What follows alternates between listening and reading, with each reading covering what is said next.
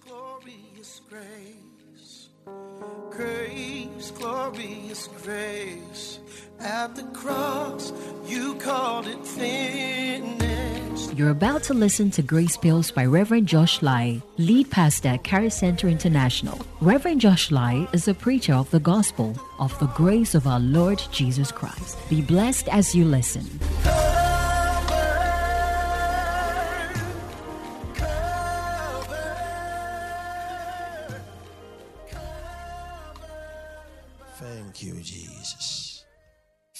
Thank you, Jesus. I speak as the oracles of God. I speak with grace that only God supplies. Thank you, Lord, for insight, clarity of thought, of understanding, of purpose, and of expression. The word of God shall be divided precisely and accurately in the knowledge of the Christ. As you are exalted, may your people be edified. In the name of Jesus. Amen. All right. So we actually started with 2 Timothy 2:15 be diligent to present yourself approved to God a worker who does not need to be ashamed rightly dividing the word of truth.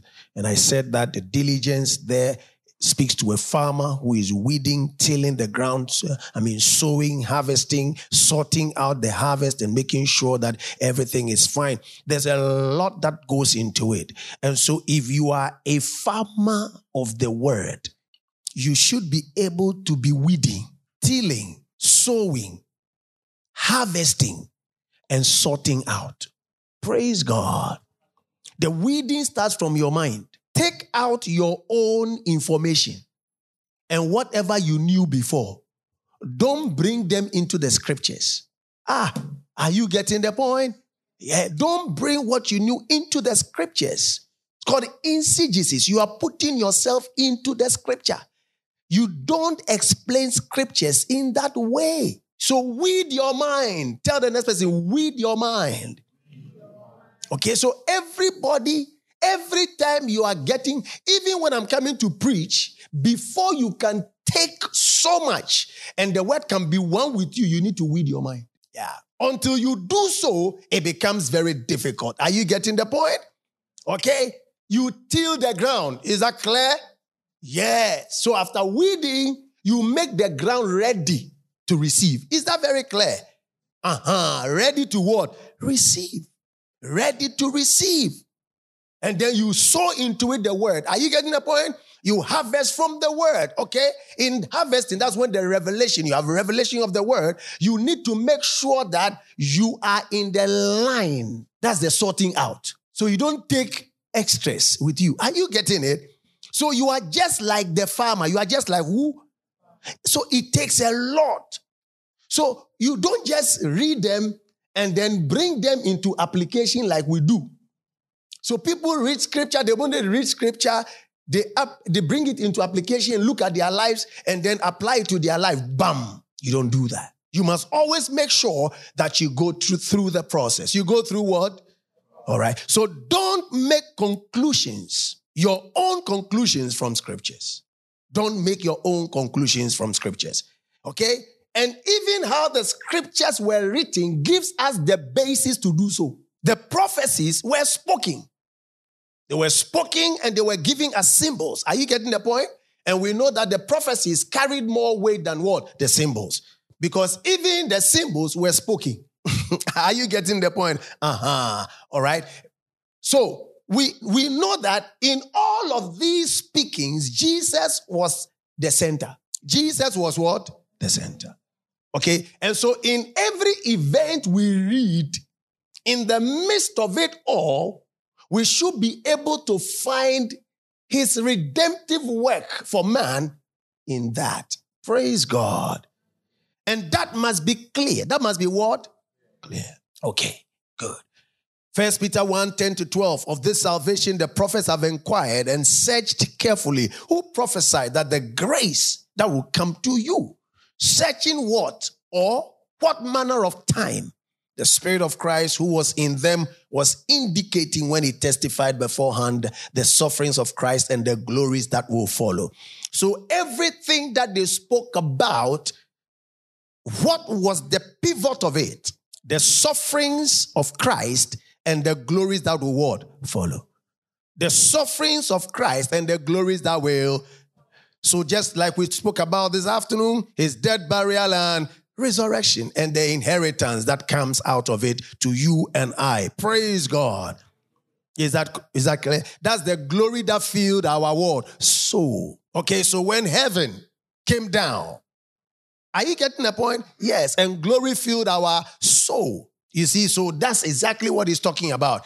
When heaven came down, is his suffering. Jesus coming down. The glory filling our soul and the glories that follow. Praise God. Eternal life and all that came with it. Praise God. All right. Yeah. To them it was revealed, not to themselves, but to us they were ministering. The things which now have been reported to you through those who have preached the gospel to you by the Holy Spirit sent from heaven. Things which angels desire to look into. Amazing. Know that you are God's heartbeat. And every work of redemption was done for you. Oh, praise God. That's why we are the ones who worship God. Are you getting the point? Yes. And God is God always, his focus is always on you and who? I. His focus is on you and I. Okay. Look at Second Peter 1:20. Knowing first that no prophecy of scripture is of any private word interpretation. This is what I just said. So anybody who says that they are going beyond scripture, run away from them. Run away from them. Private interpretation. Anybody, whoever they are, no matter how knowledgeable they are speaking, the moment they say that they know more than scripture, and God is giving them a unique revelation that is not in scripture, they have missed the mark. It's like somebody trying to define a land eh, without the deed and claiming a property. Did you hear what I just said? Did you understand what I just said? Yes. So, when you are given the deed of the land, you use the deed to define the property you don't go out of it. The written word is our deed. We can never find our promised land. Hey, are you here with me? When we go out of the deed, it will be another land. Yes. So, like he said, he said another thing. He said that there's no heaven. Heaven is here. Yeah. And I understand. Because the moment you talk about immortality, yeah, you will not die, then where is heaven? It's clear. It's clear. So one truth, the moment you you bypass one truth, it will lead you to the next this thing. Heresy. Now, man never cried out for salvation. God gave them. Praise God. God gave it to us for free. He himself and God, with God, did the work. Amen. All right, we read it from Isaiah 64, verse 4. Okay? Yes. So we knew that they spoke these things, but they couldn't understand them. So in their time, when Moses, um, Jeremiah, Isaiah, Ezekiel called them, all the great guys you know, they were speaking wonderful things that they themselves didn't have insight into. Thank God for grace. So the Spirit of the Christ spoke through them, but not revealed to them. That's why we don't quote the Old Testament, we study it and we quote what has been quoted in the epistles. So we quote what have been quoted in what? The epistles. We quote what has been quoted in the those that have not been quoted, leave them alone. Praise God.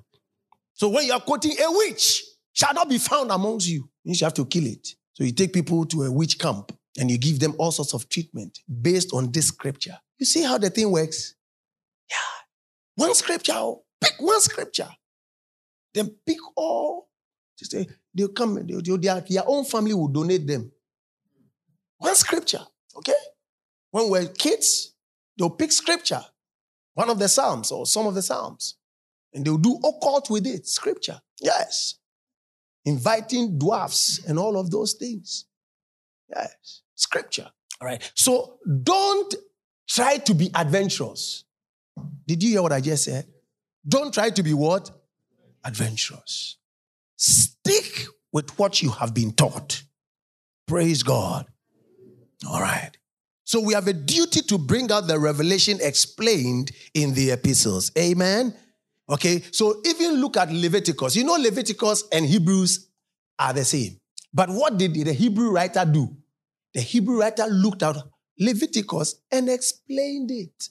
So what they did, atonement that they did, seven weeks, uh, uh, yes, seven days in a week, and then also once every year, he explained how Jesus came to do it once for all.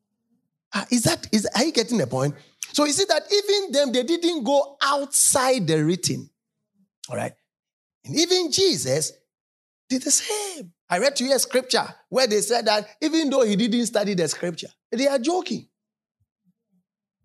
The guy that we, it was accounted that he was asking questions in the synagogue.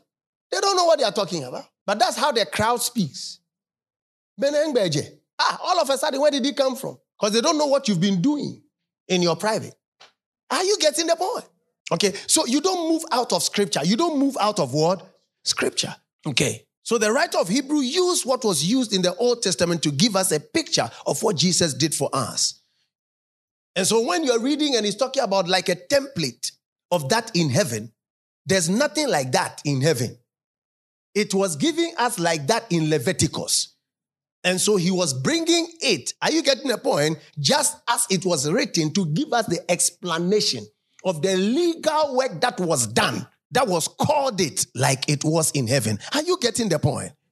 So you realize the Old Testament doesn't explain itself. We study the Old Testament and we must be careful not to stress on certain things too much. Don't stress on certain things too. I tell, I tell uh, my son every time, don't stress on everything too much and take it. You know, by the time you realize they're applying, they're going. And like I said, one thing leads to the, by the time you realize you are off and you're saying what the scripture has not said, take your time, take your time, take your time and ask questions. Inquire, like Jesus was doing, he was asking what? Questions. If you carefully look at the role of tithe played, Abraham gave to Melchizedek, as explained in Hebrews 7. We've done it, right? It's symbolic of the offering of Jesus, Jesus as our high priest. Is that very clear? And we've looked into that. Everybody knows that? Wonderful. Okay, so thus Abraham became the priest. You realize that he was mediating. Do you realize that? What was he mediating for? Sodom and Gomorrah. So he became the mediator. Are you getting the point? We see him honoring who? Melchizedek. Are you getting the point? Yes. Okay, so Abraham, like we all know, became one who was typifying justification by what? Faith. Okay, so so he became more like a mediator because on the account of giving honor to Melchizedek, who is a type of Christ. Are you getting the point? Yes. He was in that order. He was in that order. Okay? And that's why you don't joke with honor. You don't joke with what? Honor. All right. And it tells you of the heart of Abraham, true or false, and the revelation that was in his heart. Do you understand it? Yes. Because in those days, you can, he came from what? The blacks. Yes. He came from Salem. And, and so, where is he coming from? Why would Abraham, who has now known God, are you getting the point? Go to him. He respected authority. And he understood that he was also in line with the order of Christ. All right? So we also looked at the pre redemptive account, the eyewitness account. Okay? What was the pre redemption account? Yes? Why is everybody What's a pre-redemption account? Pre-redemption account. Eh? The four gospels, yes. Why are you afraid? So, yes. Yes, that's exactly. I want you to understand technical terms. So, pre-redemption account. And I said the eyewitness account. Yes, his walk, he, he, how he was born, how he ate, how he slept, how he was tired, how he overcame every temptation, how he was anointed. All of these are the pre redemptive account. And I said that, listen very carefully, the historicity of Jesus and its facts makes his spirituality real. That is the difference between Jesus and all other religions. How he was born as a miracle, everybody saw it. It was public. How he ate, how he died on the cross, everybody saw it. Ah, are you getting the point? If those eyewitness account was not there, it would not have been said that prophecy was fulfilled. And that's what makes the prophecy true. The prophecies came through time. Several men in different dispensations speaking the same thing, and for it to come to pass, and men saw it. So every time they were speaking in the epistles, they would tell you that we saw it. We heard it. We touched it. Because that's what makes the spirituality real. So it is not like somebody comes and says, I am Muhammad. I have seen this. I am, uh, uh, uh, I was going to say Mugabe.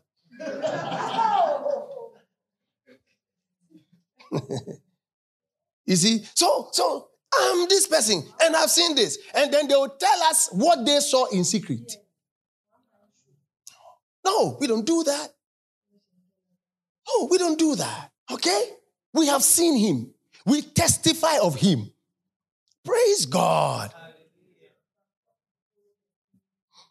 Yeah. All right. So we also looked at the post redemption account in transition. What is that?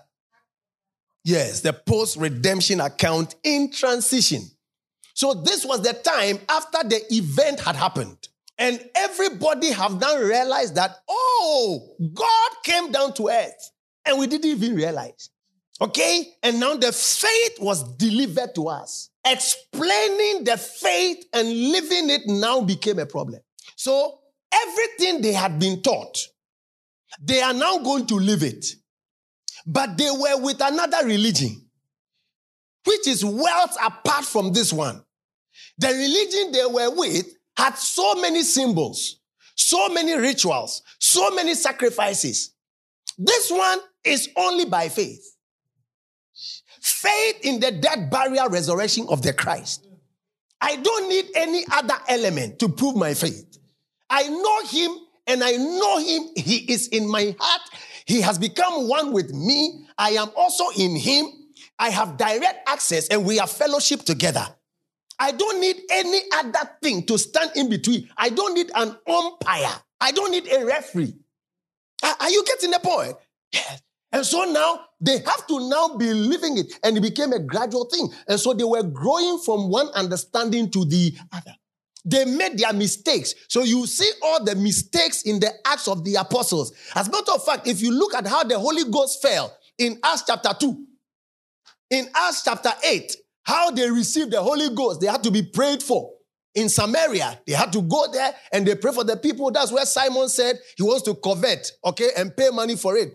Because he see that they lay their hands, pa, and then they receive the Holy Ghost, and then they are speaking in tongues. Eh, eh, eh, but this one, it fell in, in, in Acts chapter 2. And then you go to Acts chapter 10. Whilst uh, uh, Apostle Peter was just preaching, no, pam, the people started speaking in tongues. So, ah, this thing, how does it work? They don't understand it. And then Acts 19, Apostle Paul meets a certain people. When he meets them, Ah, they said, ah, into what were you baptized? He said, into John's baptism. Said, You've not heard of the Holy Ghost. Then what? Ah, Holy Ghost. Then he preached to them, and then he laid hands on them. They begin to speak in tongues and prophesy. So, so then you ask, oh, so then this Holy Ghost thing, how does it come? All right. So if you don't have understanding, you look at Ananias and Sapphira, and then and, and, and then they will, they will, they will, they will, they will come and lie in money. And then Peter will say, Hey, Naga Nyamale. Okay? And then, bam, they die. Say, ah. So this Holy Ghost, hey, he kills. Okay? And you can even understand how the name was used. You see that in Acts, it was used Holy Ghost more than Holy Spirit. I don't think if I've, I've not checked well, but I think that in most places it was more Holy Ghost, Holy Ghost, Holy Ghost, Holy Ghost. Why? Because it became like a new phenomenon. You don't see the thing, and it's like a ghost. So, so it was not too clear. Are you getting the point? So they were now familiarizing themselves with the tenets of their faith. Baptism also was one of them. Okay? And so they were not clear. Should we baptize before uh, salvation? Is it part of salvation? Is it a qualification for salvation? Until Acts chapter 19, then Paul sets it straight. Aye. All right. So, so, so it's it's quite very, very, very clear that it was faith in transition. So you see, when they met in Acts chapter 15 and they started looking at the cases, for example, circumcision, some people were preaching that they should be circumcised before it's a pre this thing for salvation. And you know, and Paul came in again and said, No way, that's not the way it should be. And they, they looked at it. And because of the sincerity of their hearts, you see, that exactly is how you know yourself, whether you are following the right path or not. It is not the doctrine, it's you. When you are sincere at heart, the Holy Spirit will reveal himself to you in the word. And you know the right way. Are you getting the point? It is you. If you want to be famous, you want people to know that you, you know.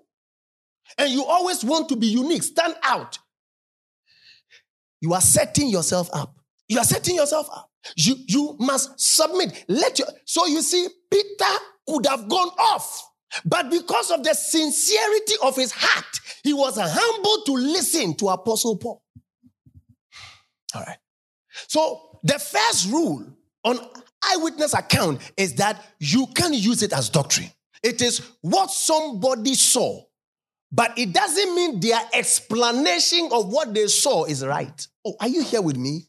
So three people can see things. All of them will give a different report. That's that is why I will bring you on Sunday. I will bring you to the prophetic. So because of Paul's knowledge, he was able to correct Apostle Peter. So you can see prophets lined up, but the one who has the word and has a certain level of knowledge would interpret what they are seeing the right way. And the other one would tell you to go and buy Kojang.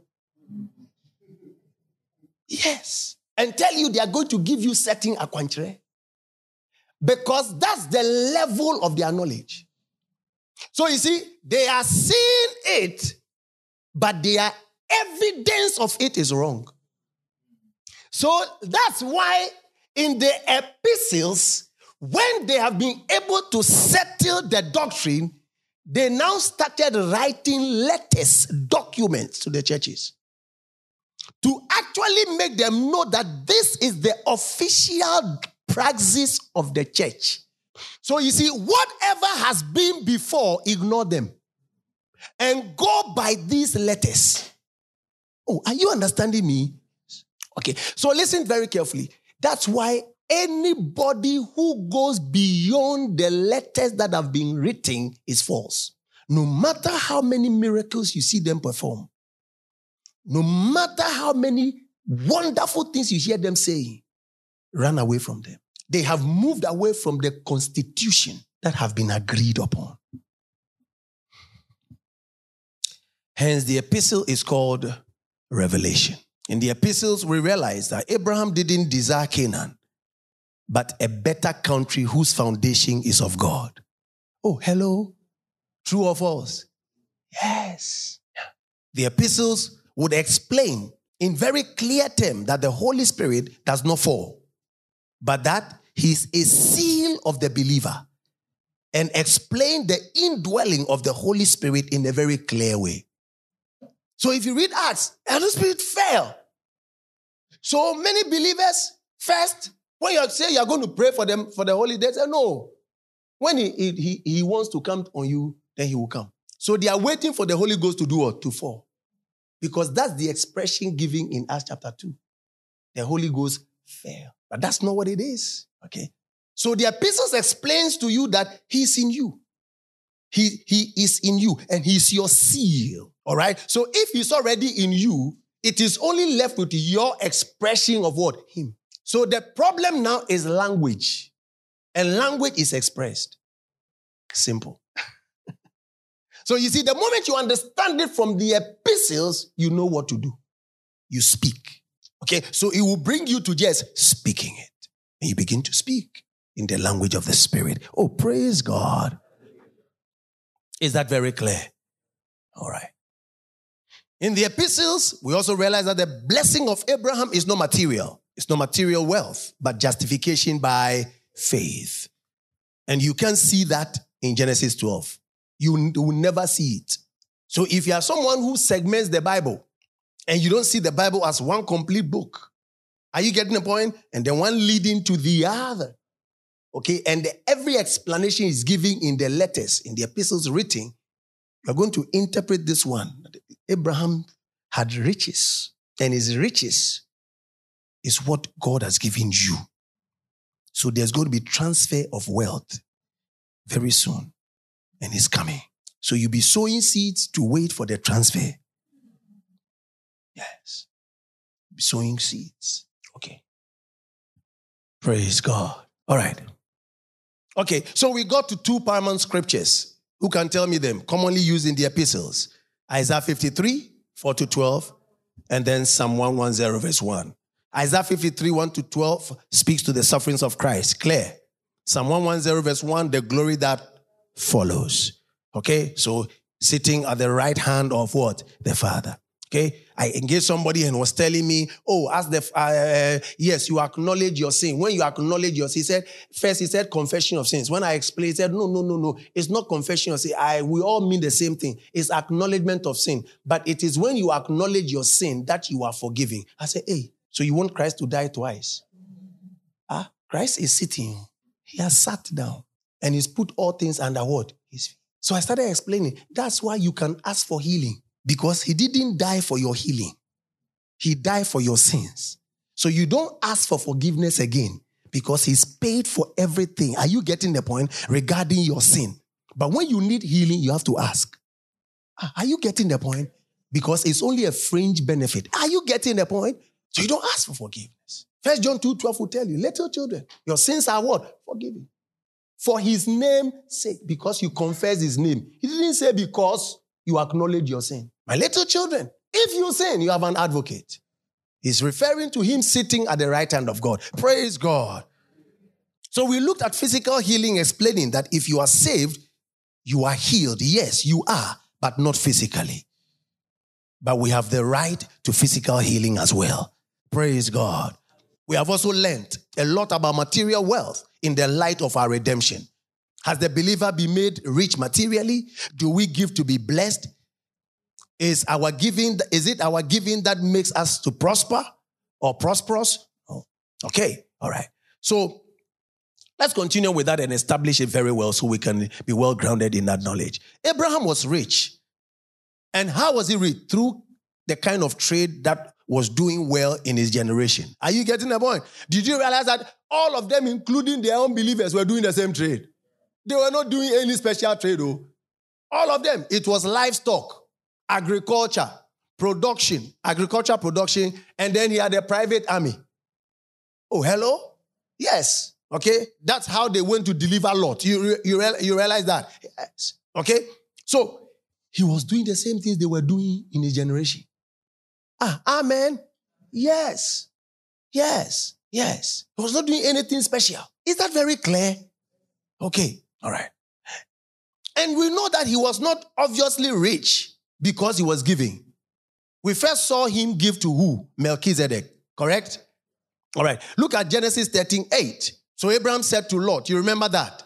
Please, let there be no strife between you and me, and between my headsmen and your headsmen, for we are brethren. It's not the whole land before you. Please separate from me. If you take the left, then I will go to the right. If you go to the right, then I will go to the left. Abraham was not covetous. So, although he was making money, the money was not holding him. He didn't become a servant for the money. So, even when a boy that he brought up was fighting with him, what did he do? He let it go. He let it go. His Christian virtue came to bear in the midst of prosperity. You come to understand something. Praise God. Lot's motivation was very different from Isaac. True or false? So we know what he did. You know, right, what he did? He looked at the best place. Ah, he didn't even consider, oh, this is the man who, who brought me. He said, oh, Sir, I can't do that. How can I? Please choose. Not, not, not, not a lot. And he got his lot. Genesis 14, 21 to 24. Now the king of Sodom said to Abram, Give me the persons and take the goods for yourself. But Abram said to the king of Sodom, I have raised my hand to the Lord God Most High, the possessor of heaven and earth. Watch this that I will take nothing from a thread to a sandal strap, and that I will not take anything that is yours, lest you should say, I have made Abraham rich. Abraham rich. Hey, are you here with me? Can you say the same? Honest gain. Say honest gain. Oh, say honest gain. Say it with your mouth. Confess it. Ah, ah, ah, you are not saying it, oh. Good. I want you to say it with your mouth. What your mouth says, the moment you start speaking it, you will do it. And we are getting to a time that if you are not careful, it will be very difficult. Because things are getting harder and harder. Yeah, yeah, and you have not careful, you are not careful, honest gain will be far from you. You do everything to make money. Hmm. Ask for more grace every time. It will be good for you. Good. Yes. All right. So, so it's it's very important that each and every time you know that, listen to me very carefully, no matter what surrounds you, it is not bigger than what you have gotten.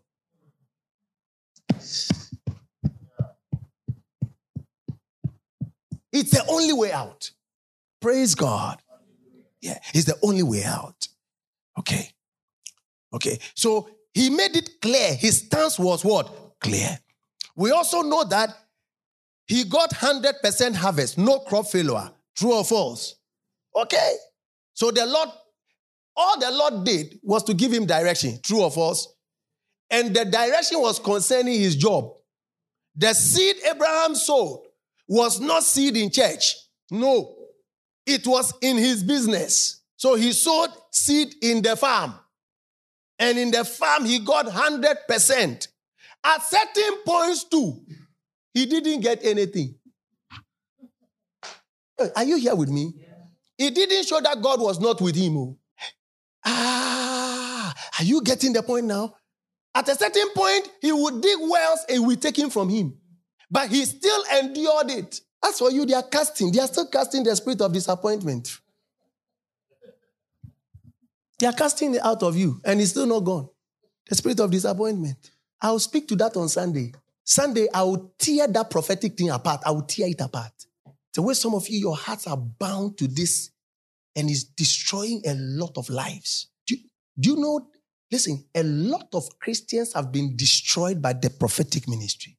Many believers have become a pale shadow of themselves because of the prophetic ministry. Their confidence have been taken away. They are always confused. They always have to talk to a man of God to know what they have to do. Excuse me to say, even if they have to go to the loo. Terrible. Ephesians 2 1 to 3. He who made us alive, we were once dead in trespasses and sins, which you once walked according to the course of this world, according to the prince of the power of the air, and the spirit who now works in the sense of disobedience, among whom also we all once conducted ourselves in the lust of our flesh, fulfilling the desires of the flesh and of the mind, and were by nature children of wrath, just as the others. So we thank God that, listen, by Christ, we have been moved. And we can see that Abraham showed this nature in grace right in Genesis. So that he was not, the spirit of disobedience was not working in Abraham. He knew the Christ to come. Oh, praise God. Are you understanding me? You saw it in Isaac. Did you see it in Isaac? Did you see it also in Jacob? All of them in their work ethics, you could see the trace of the training of their father. No matter how you look at Solomon's story, He has something before he asks for wisdom. It only showed he was not perverse at heart. He was not money conscious. Can you see that? Yes. Even when he, do you know how much money his money left him? His father left him. So true, true though. He had a lot of money. His father left him a lot of money, if you don't know. So some people say that's why he asked for wisdom.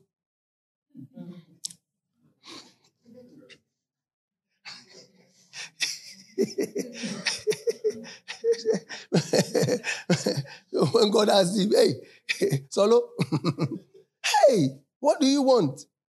Hmm. The money dead already. So he said, hmm, I need wisdom. It's a lie, oh. It's a lie. Those who have money still want more money. Yes. So he really had a good heart. He wanted to know how he would govern God's people. That's why even when he went, he went away, he still came back in the end and said that all is what? Vanity. That statement is one of the statements that anybody, even unbelievers in the world, quote that scripture. All is vanity. So listen to me, with all that Solo did, he corrected himself by just that statement. So that no matter how you think you've gotten riches, and you are actually dwelling on what Solo did, he will bring you back to the fact that it won't take you anywhere. He doesn't have the final say. As a matter of fact, he used his to tell you that I've seen it all. So if you couldn't get more than I have, and I'm telling you all is vanity, then truly all is vanity. Oh, praise God. Okay. There are things that actually contribute to financial prosperity. Please listen to me very carefully. Oh. Like I told you right now about Solomon, his father left him a lot of money. So family lineage contributes to financial prosperity. Oh, hello. Did you see Jesus use the prodigal son? And in that example, he gives us a father who has properties. So it's not bad, oh. So please, there are certain people, their father has left properties. That's why it's not everybody who can be a billionaire. Oh, oh are you here with me? Yes. Ashiboshini. Yes, they've left properties, you know. So you don't try and try to maneuver everything. Family lineage. Sometimes the nation in which you are born gives you opportunities. Oh, are you here with me? These are natural things. Say natural things. Natural. If you come from a nation. Yes. You know what I'm saying? Yes. When a football team plays and they score one, they start destroying things in their stadium. And then in the end, it's their own tax money they will use. Don't say Nigerians, Ghanaians too do it. Also do it. So it's a nation. It's a nation. Sometimes education. Sometimes education. Okay? If you live, no, no, if you live in Switzerland, you don't need faith for light. There's Listen, there's one organization that the whole world knows. It is not UN. It's not UN. It's NEPA.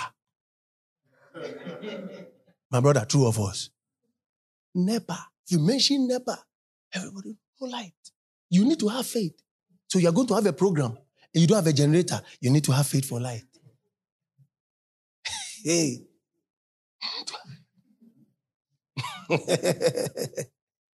All right. Okay. Look at Luke 12, 15. Something is there. Everybody read it. Go. And he has said to them, Go. Take heed and beware of what? Covetousness. Mm-hmm. For one's life does not consist in the abundance of the things he possesses. Hey, hello. So Jesus actually always spoke against hoarding.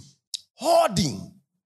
And made it clear that it is not your spirituality and the abundance of material wealth has no correlation. Has no correlation. One's life does not consist in the abundance of the things he possesses. So every time you see Jesus talking against prosperity, he is not talking that you should not be prosperous. He is saying that in your prosperity, don't hoard. Oh, are you here with me? Hey, are you here? So in your prosperity, don't what? Hoard. What it means is that you are allowed to work. And in your work, he will bless the works of your hands. But as he blesses the work of your hands, don't engage in hoarding. Me, myself, and I. That is not the spirit of Christ. That is not the grace of our Lord Jesus Christ. Luke 12 21. So is he who lays up treasure for himself and is not rich toward God. He's talking about the rich fool, the one who was hoarding. Are you getting the point? And he says, Fool, tomorrow your soul will be taken away from you. What are you going to do with all that you've hoarded? You've worked, you've labored. Somebody else will come and eat everything. Okay, so so every time you see him talking against prosperity, it is not prosperity itself. He's talking about the character of the one who owns much, how they treat money, how they see money. When you look at Mark 10, the same thing, the rich young ruler. The moment he was asked to go and give his wealth away, you know what happened? He went away what? Sad. He didn't return. Oh. Bible never said anywhere he returned. Oh. He went away sad. Went away sad. I've seen people come to church. The moment the pastor talks about money, they take their bag, you don't see them again. You don't see them. You've touched the wrong chord. Imlebo. You are holding on to their liver. Hmm. yeah. So the young boy walked away because it's not a principle to be rich. He was admonished to give as a memorial before God.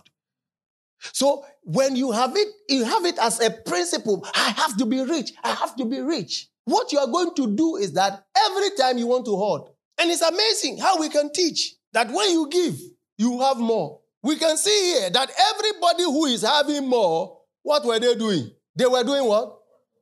Oh, say it. Were they hoarding? Yes, they were hoarding. When Jesus told the guy, give it away, he said, I won't give it away. That's why he went sad. Clear.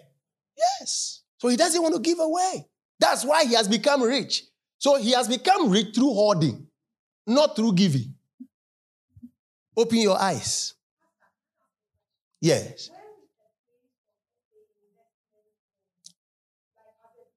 Mm-hmm. That's a very good question. So you can do investments. You can do investments, but what is the motivation? You are growing the money, and definitely there are things to do to be a blessing to people. But if the hoarding is, I want to build a multi billion dollar account so that everybody will call me rich. And that's exactly, I want to just build estates. I hear somebody has 102 houses. Yes. Yes. You know? And he's proud of them. And the, oh, that's all they want to flaunt. Tomorrow they are coming with their, you know, and they are flaunting it, and that's all that makes them happy. You are wealthy, you are carnal. That's where your importance is. And the moment that diminishes a little bit, it's like your life has been taken away from you. Check. I can tell you 99% of very rich people, their only fear is to wake up and their money is no more. They cringe. That's why, if you check statistics, almost all of them die young. Whilst the man who is eating organic food in the remote village can live 102, 103, and you see his teeth are still there. They are fine. All right. So, so the idea and the motivation must always be clear. Is that very clear? Okay. Look at Lazarus and the rich man. You see how he was described and why Jesus spoke against it. He was stingy and wicked, yet he was prosperous. So stingy people get rich, oh. Yes. Stingy people get rich. So I don't know where your theology came from. That is, you have to give and get more. It's a lie. Stingy people, they are the ones who get rich. I had an uncle. We all knew we'll go and play there. But you know, you come back home with nothing. hey, we'll show his houses and then we're all boasting. This is how this is house. We'll go there. We know that everybody knows that oh, no koba. You know, sometimes you see somebody even married with a married to a, a, a, especially ladies married to a rich man, and then everybody thinks, ah, the lady married to they are rich. Sometimes they have to, to ask for five cedis, twenty cedis. I said, Solo, Solo, you are preaching for me now. Yes, if they it's and you think that they, but because he's gathering wealth. Nobody takes it. Yeah. Nobody. Nobody. As a matter of fact, I know rich men. They are so covetous. I mean, they are guarding their money so much that they don't want to ride their wheel. Oh. The idea of thinking that this thing is going to go to somebody is killing them. Don't take it. It's a bad spirit. It's a bad spirit. Are you getting the point? Yes. And if you are also the one who is also lazy, we're going to go to, to that. Sitting and always waiting for a handover, you are worse off. Yeah, yeah, yeah. You are worse off. As for your own, so for some people, they think that, oh, the way pastor is preaching there, uh, I know this rich man. I'm going to talk to him. Go. Hmm. Okay. So you look, look at Luke 19. Jesus commended a young man called Zacchaeus. You know him. He gave to the poor as a, as the son of what? Abraham. And Jesus commended him. So you see, Jesus is not against being rich, but what you do with it. Hello. Luke 21 1. And he looked up and saw the rich putting their gifts into the treasury. You know this. Saw a certain poor um, um, widow uh, putting into in two mites. And, and, and, and he said, Truly I say to you that this poor widow has put in more than all. Hello. So you see what Jesus was saying? Saying, Well, you see, they're doing it big, they're doing it big, but I know their hearts. I know this woman. She has all she has is what she's brought. And if I look at it in my scheme of things, I'm the one who acknowledges the right and the, uh, the, the, the good and the bad giving. She has given more than them all. May that be your testimony. Okay? So we must not get lustful and covetous. Hello? Yes, we must not. As much as you can say, money comes to me, go and work. Through your work, money will come to you. Don't just be sitting and making confessions. Money comes to me. Money comes to me. I said, money comes to me. You wake up, money, money comes to me. Then you are waiting for money to come. Like manna to fly. No, go do some work. Praise God. At certain points in your life, He will meet your need, but that will not make you prosperous. Are you getting the point? That will not make you what? Prosperous. Okay, so watch this. Third John 2 is one scripture. To the beloved Gaius. You see, John was writing to this young man Gaius. And listen, this young man, Gaius, was actually spoken of, and what was spoken of him, he was one of the souls. Uh, Paul knows him very well, okay, as well as John. And as a matter of fact, they know him for his hospitality, for his generosity, and for his giving. Are you here with me? So in the church, as a matter of fact, when they were talking about him, they talked about him in that light. So he was the one that they wrote the letter to. Are you getting the point? To the beloved Gaius. Are you getting it? Whom I love in truth. Beloved, I pray. So you see the one he's addressing. Hey, are you here with me? So now we are going to look at the letter in its context. Oh. You now see the character they, they are, he's writing to. Hey, are you here with me? So to the beloved Gaius. Whom? So whom tells you is an individual. Oh, are you here? So it's not a church. He was in the church. And he was actually playing significant roles when it comes to ministry and giving. So you can now see why John wrote the way to him, this way to him. He said, Beloved, I pray that you may prosper in all things and in health, just as your soul prospers. Sure. Because Gaius, number one, is doing ministry correct. He loves the Lord. Are you getting the point? And he also gives in ministry. So Paul is saying, just as you are doing well with ministry, I also pray for you that you will prosper in all things, materially and also what? Your health. Does that make sense now? How do I know that? Look at the next verse. For I have no greater joy than to hear that my children walk in truth. Do you understand it now? So you can see that there is nowhere where material prosperity cancels walking in truth or comes above walking in truth. Your walking in truth should actually be the guide to your material prosperity. Ah, I hope I've explained it very well. So he's actually giving counsel to the man, Gaius, that we know you and your giving ability. You have the grace of our Lord Jesus Christ. The way you are actually doing ministry and doing so well, I also wish above all things that you also do well in material prosperity and also in sound health. Praise God. Is that very clear? All right. All right.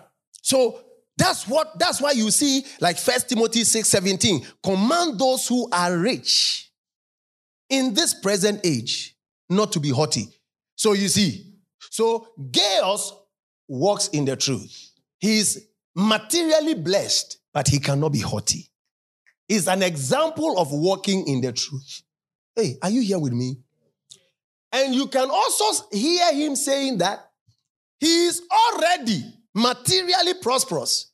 It is not because he became born again that he became prosperous. So, can you see that for everybody they are talking about their prosperity, it is not faith related?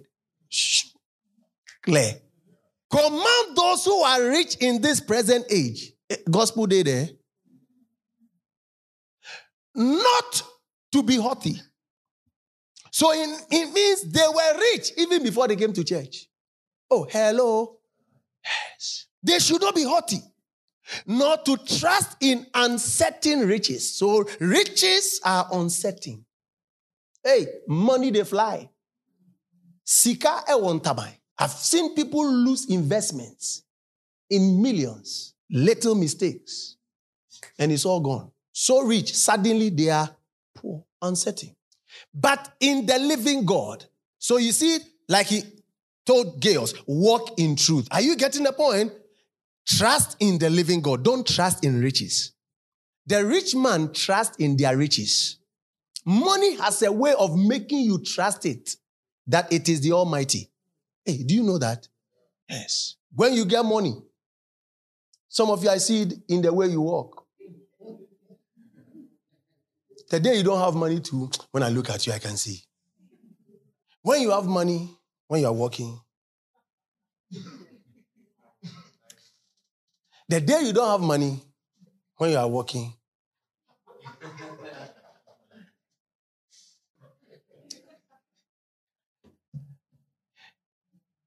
Watch what he says. There's something there that you need to be clear about. Watch. They should trust in the living God. Watch. He's now giving the general or the generic principle. Let's all read it. Who, who does what? Who gives us what? Richly all things to enjoy. So prosperity is not bad. Oh, praise God. It is God who, by the work of their hands, blesses people whether they are believers or what? Unbelievers. But he says 18. What should they do with it? Go. Let them do good, that they be rich in good works, ready to give So you see, anytime he talks about prosperity, he brings on the attitude and the character that must go with it. Look at Ephesians 4:28. You see there too. Let's all go. Go. Somebody said this scripture there, I don't like ra. It shows me your heart. Let him who stole still no longer, but rather let him labor, working, working. Oh, hey, working with his hands what is good? What is good means noble job, not any job that is 419. Yes. Doing a good job. Uh-huh. He should do what? That he may what? Have something to give to him who has need. Taking from others illegally. Go and work. So that you can rather what? Give legally. Oh, gracefully. Praise God. All right. So I read this from this apostle, I've never know, I don't know him, I don't know him anywhere. Apostle Marvelous Arunda. What he just said is what I'm capturing. I didn't say go and take his tips. I just, this one, this one. Money is a bad master, but a good servant. Money is good in your hand, but bad in your heart. He just caught me. He just caught me. So put money in your hands, not in your heart. That one is mine. Don't put money ever in your heart. In other words, don't make money your master. Oh, somebody said money is good, oh. Somebody said money is bad, oh. Money is not good and money is not bad. Money takes the character of the one that possesses it. If you are good, money will be good. And if you are bad, money will be bad. Oh, blood money. Blood money is not the money that is evil. The one who does the blood is the one who is evil. Hey, did you hear what I just said? Uh-huh. The spirit is not in the money. The spirit is in that person. And the money takes the character of that person. Hey, are you getting the point? Yes. Are you understanding it?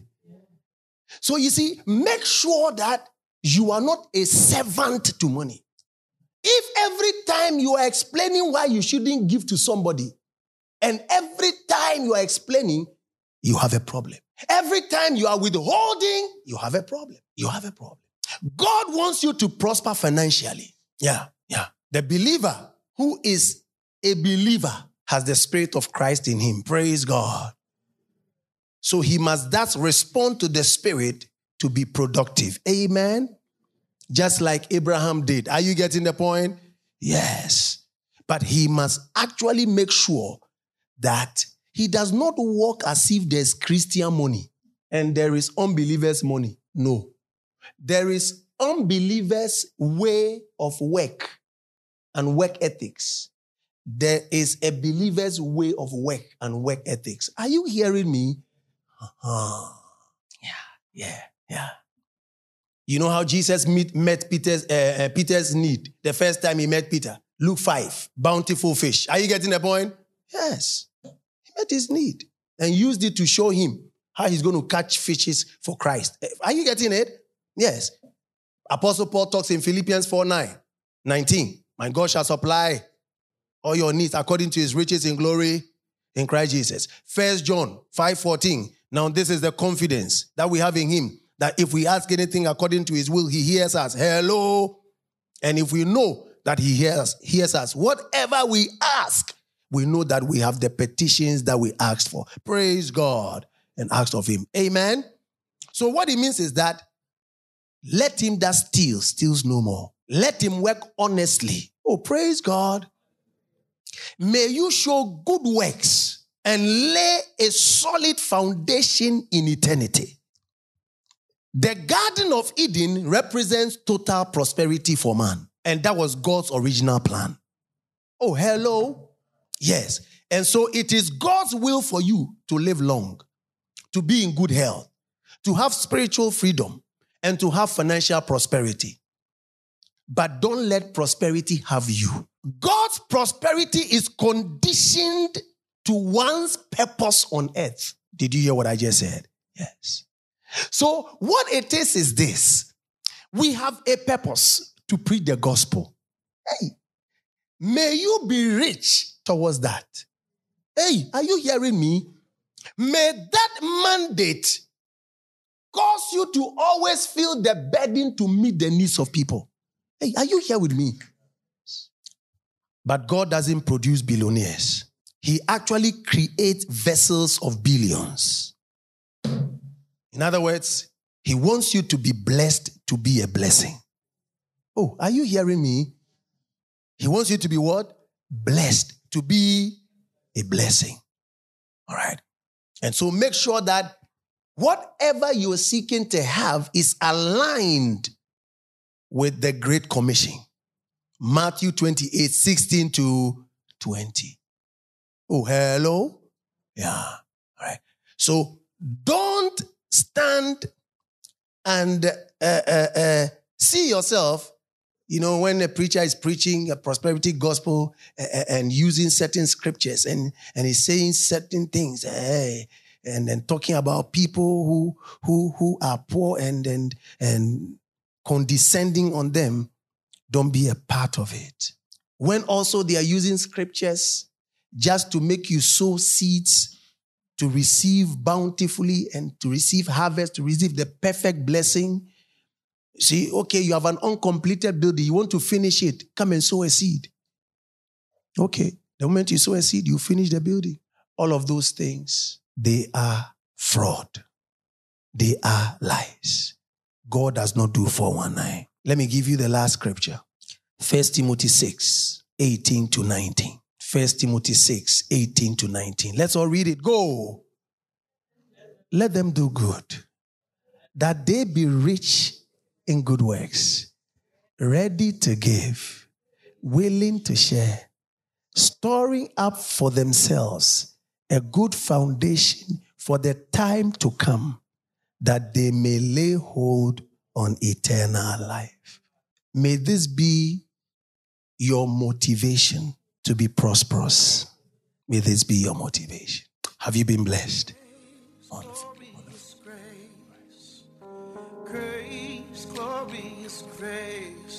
At the cross, you called it.